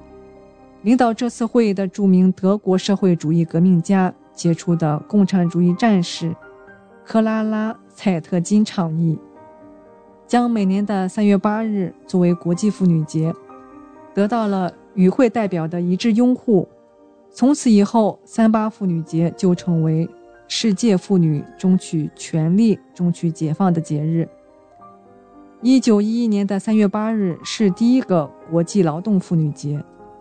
联合国从一九七五年开始，每年于三月八日举办活动庆祝国际妇女节。中国于一九二二年开始纪念三八妇女节。一九二四年二月下旬。在国民党中央妇女干部会议上，何香凝提议在广州举行庆祝三八国际妇女节大会，由中央妇女部负责出面发起集会和游行示威。一九二四年三月八日上午，中国第一个公开纪念三八国际妇女节活动在广州举行。广州各界妇女两千多人参加，何香凝主持大会并发表演讲。一九二五年三八国际妇女节，各地妇女代表齐集北平，为抗议段祺瑞政府视女性为非国民的荒唐选举权规定而举行示威游行。一九二六年三八国际妇女节，尤其是上海、广州、汉口。天津的劳动妇女群众轰轰烈烈地开展了大规模的纪念运动。一九二七年三月八日的武汉更是空前的热闹，十万妇女大游行，庆祝国际妇女节。宋庆龄、何香凝和柳亚子等国共两党妇女工作负责人都来出席了。一九四九年十二月，新中国的中央人民政府政务院规定每年的三月八日为妇女节。三八国际妇女节是全世界妇女的节日，这个日子是联合国承认的，同时也被很多国家确定为法定假日。来自五湖四海的妇女们，尽管被不同的国界、种族、语言、文化。经济和政治所区分，但在这一天能够同时庆祝属于自己的节日，让我们再回首那九十年前的为得到平等、公正、和平以及发展所做出的斗争。国际妇女节是劳动妇女创造历史的见证，妇女为争取与男性平等所走的斗争道路十分漫长。古希腊的利西斯特拉他就领导了妇女斗争，来阻止战争。法国革命时期，巴黎妇女高呼自由、平等、友爱，走上凡尔赛的街头争取选举权。在这一天，世界各大洲的妇女不分国籍、种族、语言、文化。经济和政治的差异，共同关注妇女的人权。近几十年来，联合国的四次全球性会议加强了国际妇女运动。随着国际妇女运动的成长，妇女节取得了全球性的意义。这些进展使国际妇女节成为团结一致、协调努力、要求归还妇女权利和妇女参与政治、经济和社会生活的权利的日子。怀卡托华人之声再次祝愿收音机前的女性听众朋友们节日快乐。下一个纪念日是三月九日的世界肾脏日。世界肾脏日是由国际肾脏病学会与国际肾脏基金联盟联合提议设立的，为每年三月份的第二个星期四。二零二三年三月九日是第十八个世界肾脏病日。今年的主题是为意外做好准备，支持弱势群体。慢性肾脏病已成为全球性的公共卫生问题，具有患病率高、治效率低、预后差和医疗费用高等特点，是心脑血管疾病、糖尿病和恶性肿瘤等疾病之外，又一严重危害人类健康的疾病。近年来，慢性肾脏病患者逐年上升。全球一般人群患病率已高达百分之十四点三。全世界有八亿五千万人因各种原因导致肾脏病、慢性肾脏病，列全球死亡率第十一位。预测到二零四零年，慢性肾脏病将成为全球第五位的致死病因。在中国，慢性肾脏病的患病率高达百分之十点八。其所造成的疾病负担正在迅速增加，致残致死率增幅排在所有慢性病之首。随着我国人口老龄化和糖尿病、高血压等疾病的发病率逐年增高，慢性肾脏病发病率也呈不断上升之势。对肾病患者来说，尤其到了肾脏病中晚期，患者的日常生活及生活质量。会受到不同程度的影响，但是即使是患病，所有人对美好生活的向往都是一样的。通过学习肾脏病知识，达到防病治病，是我们共同努力的目标。我们在今晚稍后播出的生活百科节目中，还将与各位听众带来更多有关肾脏健康的讨论，请您注意收听。我们今天最后讲的一个纪念日是三月十二日的中国植树节。三月十二日这天是孙中山先生逝世纪念日。中国的植树节开始时是为纪念孙中山先生逝世。先生生前十分重视林业建设，他任临时大总统的中华民国南京政府成立不久，就在一九一二年五月设立了。农林部下设山林司，主管全国林业行政事务。一九一四年十一月颁布了我国近代史上第一部森林法。一九一五年七月，政府又规定将每年清明定为植树节。一九七九年二月，五届全国人大常委会第六次会议根据国务院的提议，通过了将三月十二日定为我国植树节的决议。一九八一年十二月十三日，第五届全国人民代表大会第四次会议通过了关于开展全民义务植树运动的决议，使植树造林、绿化祖国成为每一位适龄公民的法定义务。二零二零年七月一日起，新修订的《中华人民共和国森林法》正式实施，明确每年三月十二日为植树节。以鼓励全国各族人民植树造林，造福子孙后代。本周日就是中国第四十五个植树节了。从一九八二年植树节开始至二零二一年，中国适龄公民参加义务植树，累计植树七百八十亿株。据官方数据显示，近二十年我国新增植被覆盖面积。约占全球新增总量的百分之二十五，居世界首位。植树造林不仅可以绿化和美化家园，同时还可以起到扩大山林资源、防止水土流失、保护农田、调节气候、促进经济发展等作用，是一项利于当代造福子孙的宏伟工程。为了保护林业资源、美化环境、保持生态平衡，世界上很多国家都根据本国实际情况设立了植树节。通过这种活动，激发人们爱林造林的热情，提高人们对森林爱护的认识，促进国土绿化，达到爱林护林和扩大森林资源、改善生态环境的目的。今天我们的地球传奇就和大家聊到这里，希望节目主播小峰可以带给听众朋友们一些有趣的话题和知识，能够引起大家的共鸣。马上呢。我们就会进入深受听众朋友们喜欢的生活百科。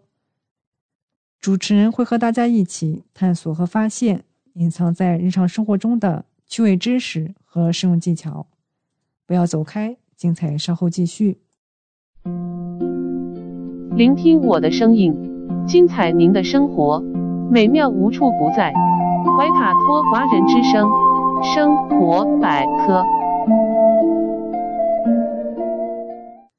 怀卡托华人之声中文广播的听众朋友们，我是主持人小峰，我是主持人奥斯卡，感谢大家今晚的陪伴。现在来到了我们今天黄金时段华语播音的最后一个单元——生活百科。这是一个充满了生活小智慧的专题时间，主持人在这里和大家分享各种各样的趣味日常小窍门。让您在生活中更加得心应手。在今晚播出的《地球传奇》节目中，主播小峰和大家聊过，每年的三月六日是世界青光眼日。青光眼是世界首位不可逆性致盲性眼病，青光眼所导致的视神经损伤、视野损害，在目前是无法逆转。因此，青光眼经常被称为人类致盲的隐形杀手。目前，中国大约有两千一百万青光眼患者，致盲人数可达五百六十七万。那么，各位听众对青光眼了解多少呢？其实，青光眼并不少见，就隐藏在我们身边，甚至有人称其为“视力小偷”。在日常生活中有哪些会引发青光眼的危险因素呢？今天怀卡托华人之声就带您分析分析，知己知彼才能百战百胜。糖尿病与青光眼之间的关系错综复杂，青光眼发病原因也各不相同。糖尿病可引起眼房水外流不畅。眼压升高而发生原发性开角型青光眼。糖尿病患者血液循环障碍可导致眼部血流减少，引起青光眼性视神经损伤而发生正常眼压性青光眼。在高血糖状态下，晶状体发生肿胀，导致眼压升高，引起继发性闭角型青光眼。最严重的是糖尿病型视网膜病变引起的新生血管性青光眼。新生血管性青光眼的治疗难度大，治疗效果差，晚期患者即使手术治疗也难以控制眼压，最终导致视功能丧失。因此，预防新生血管性青光眼的发生意义重大。涂最贵的眼霜，熬最深的夜。很贴切地形容了现在大部分年轻人的生活状态。众所周知，关东玩手机的坏处很多，但伤害程度可能让你难以想象。轻则视疲劳，重则青光眼。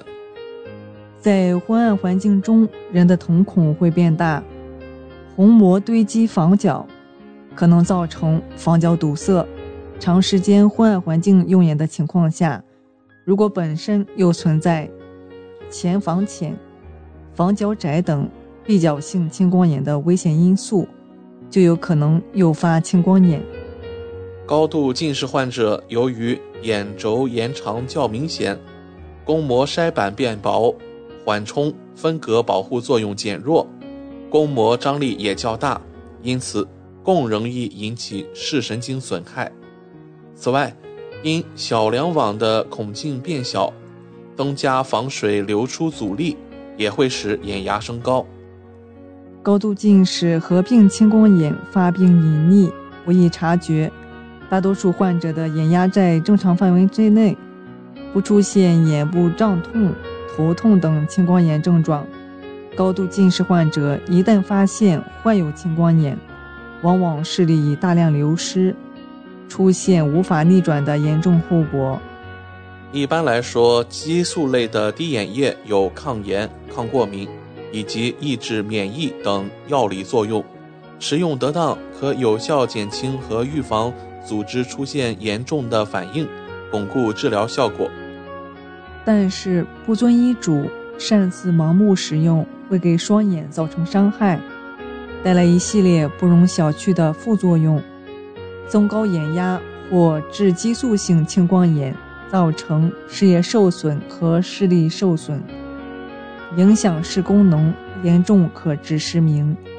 因此，购买眼药水时要特别注意药名，谨慎选择含松、龙、坡等字眼的激素类滴眼液。若眼睛出现不适，建议及时到专科就诊，遵医嘱规范用药。一旦确诊青光眼，应当尽早治疗。百分之四十到百分之六十的患者可以通过药物控制眼压，但必须严格遵医嘱，切勿擅自断药停药。大家必须认识到，青光眼是终身性眼病，只有坚持治疗与定期复查，让眼压得到有效控制，才不会发展至失明。其实，青光眼虽然很可怕，但还是有方法可以预防的。在日常生活中，我们可以注意以下几点：工作学习环境不宜过暗，光线要充足；三餐和饮水定时定量，切忌暴饮暴食；不宜过度用眼，避免疲劳，注意劳逸结合；阅读时间不宜超过三十分钟；可以做一些有助降眼压的运动，比如散步、跑步、骑自行车等。生活中保持乐观，让自己情绪稳定。若出现眼胀、眼痛、头痛、呕吐、视力骤然下降等情况，最好立即到医院就诊。在今晚播出的《地球传奇》节目中，主播小峰还和大家一起提过，每年的三月十一日是世界肾脏日。肾脏同样也是人体的重要器官，而近年来，肾脏病的发病率却不断攀升。为了提高大众对于肾脏疾病的认知，今天请跟怀卡托华人之声一起来了解我们的肾脏吧。肾脏为成对的扁豆状器官，红褐色，位于腹膜后脊柱两旁的浅窝中。肾脏的基本功能是生成尿液，借以清除体内代谢产物及某些废物。毒物，同时经重吸收功能，保留水分及其他有用的物质，如葡萄糖、蛋白质、氨基酸、钠离子、钾离子、碳酸氢钠等，以调节水电解质平衡及维护酸碱平衡。肾脏同时还有内分泌功能，生成肾素、促红细胞生成素。活性维生素 D 三、前列腺素、肌肽等，又为机体部分内分泌激素的降解场所和身外激素的靶器官。肾脏的这些功能，保证了机体内环境的稳定，使新陈代谢得以正常进行。我们来看一看慢性肾脏病常见的表现都有哪些症状。第一种，水肿。水肿是肾脏病特征非常明显的一个表现，也是患者到肾内科就诊最常见的症状之一。许多病人是因为出现了水肿才看肾科的。水肿最常见的两个部位，组织疏松的部部位，比如眼睑、面部水肿；位置低的部位，比如下肢水肿。第二是尿中有泡沫。一般来说，正常人的尿液清亮、微黄，无泡沫或有少量泡沫。但是如果尿中蛋白和糖含量高的话，就会起泡。严重者类似于啤酒花，尿中泡沫不一定都是蛋白尿和尿糖，但严重的蛋白尿和糖尿会出现泡沫尿。发现泡沫尿，一定要去医院查尿常规。第三种慢性肾脏病常见的表现就是尿血，少数人会出现严重的血尿，肉眼就可以看出来，甚至更重的就像鲜血的颜色，还可以看到血凝块，这叫肉眼血尿。还有一些情况，尿液呈暗红色或者酱油色，一般见于急性肌溶解或者急性溶血。出现肉眼血尿。或者酱油色尿，一般第一时间就应该去医院就医。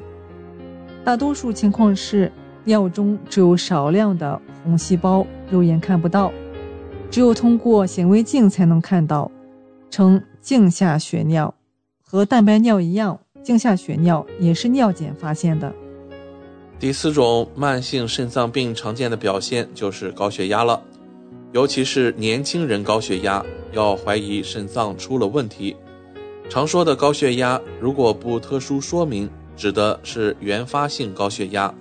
原发性高血压大多在四十岁以后发病，而肾脏受损后也会出现高血压。这种高血压称肾性高血压。肾性高血压为各种慢性肾脏病导致的高血压，主要分为。肾实质性高血压和肾血管性高血压，因为高血压和肾脏病密切相关，互为病因和加重因素，所以控制高血压可延缓慢性肾脏病的进展，保护肾功能，降低心血管事件的发生风险。第五个是尿量的改变，正常成人二十四小时尿量在一千五百毫升左右。尿量少于七百毫升叫尿量减少，少于四百毫升叫少尿，少于一百毫升叫无尿，大于两千五百毫升称多尿。肾小球排出的水分百分之九十九又被肾小管回吸收，而且夜间分泌的尿液几乎完全被回吸收，所以正常人夜间无尿。但是当肾小管损伤后，回吸收能力减退，夜尿量开始增多。第六个是尿频、尿急、尿痛，合称尿路刺激症，是尿路感染的特征性表现，也是肾脏病的常见表现之一。脸色苍白、全身乏力，同样是慢性肾脏病的常见表现之一。如果出现脸色苍白、全身乏力，不排除出现了贫血，比较严重的肾脏病，肾小球滤过率小于每分钟六十毫升，就会出现肾性贫血，表现为面色萎黄、眼结膜苍白、唇颊苍白无光泽等，而且贫血的严重程度常与肾功能减退的程度一致。一般来说，因为生理的原因。中青年女性更容易发生贫血，而男性贫血较少见。如果一个男性出现贫血，一定要检查肾功能。最后一种慢性肾脏病常见的表现就是骨质疏松、反复骨折。皮肤经过紫外线照射产生的维生素 D，需要经过肾脏活化才能产生活性，所以肾功能受损后可出现缺血钙。高血磷、骨质疏松，严重的骨质疏松反复发生骨折等一系列钙磷代谢障碍问题。那我们该如何保护肾脏呢？首先要定期体检，了解肾脏。尿常规是最基本的筛查手段，大多数肾脏疾病可以从尿常规检查中发现出来。每半年或一年应做一次尿检。第二种保护肾脏的方法，消除危险因素，控制血压、血糖、血脂、血尿酸在安全范围，预防呼吸系统、泌尿系统感染，慎用药物。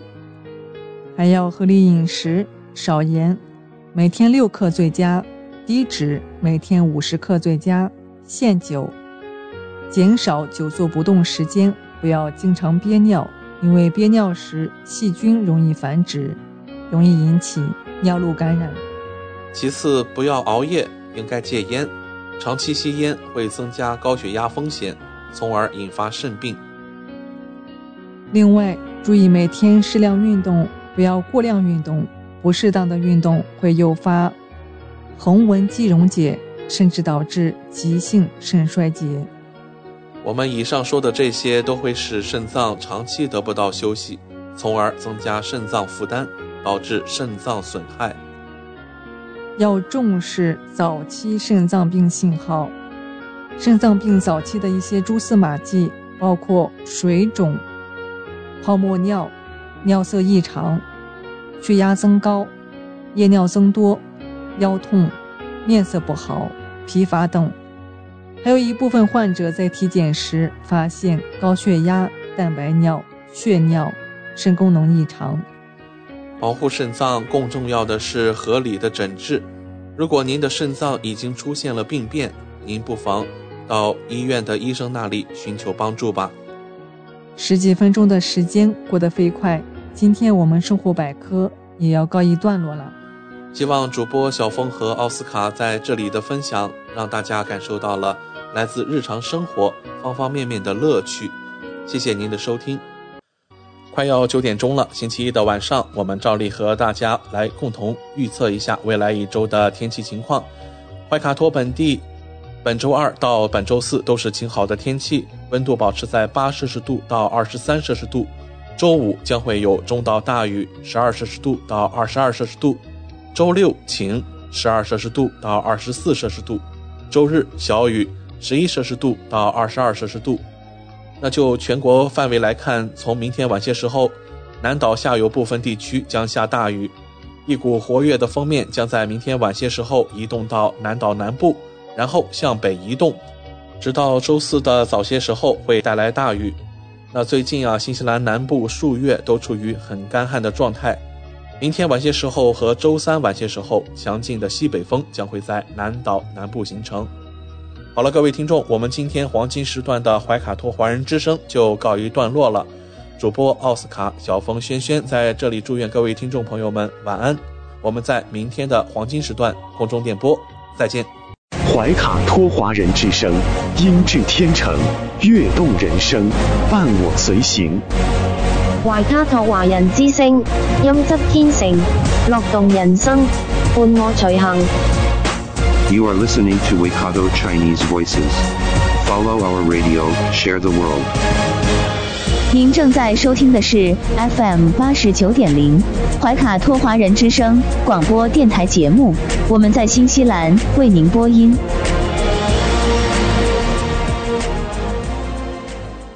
Thanks for listening to this Free FM podcast. If you want to hear more content like this, you can support Free FM via Patreon. Head to patreon.com slash freefm89 to find out more.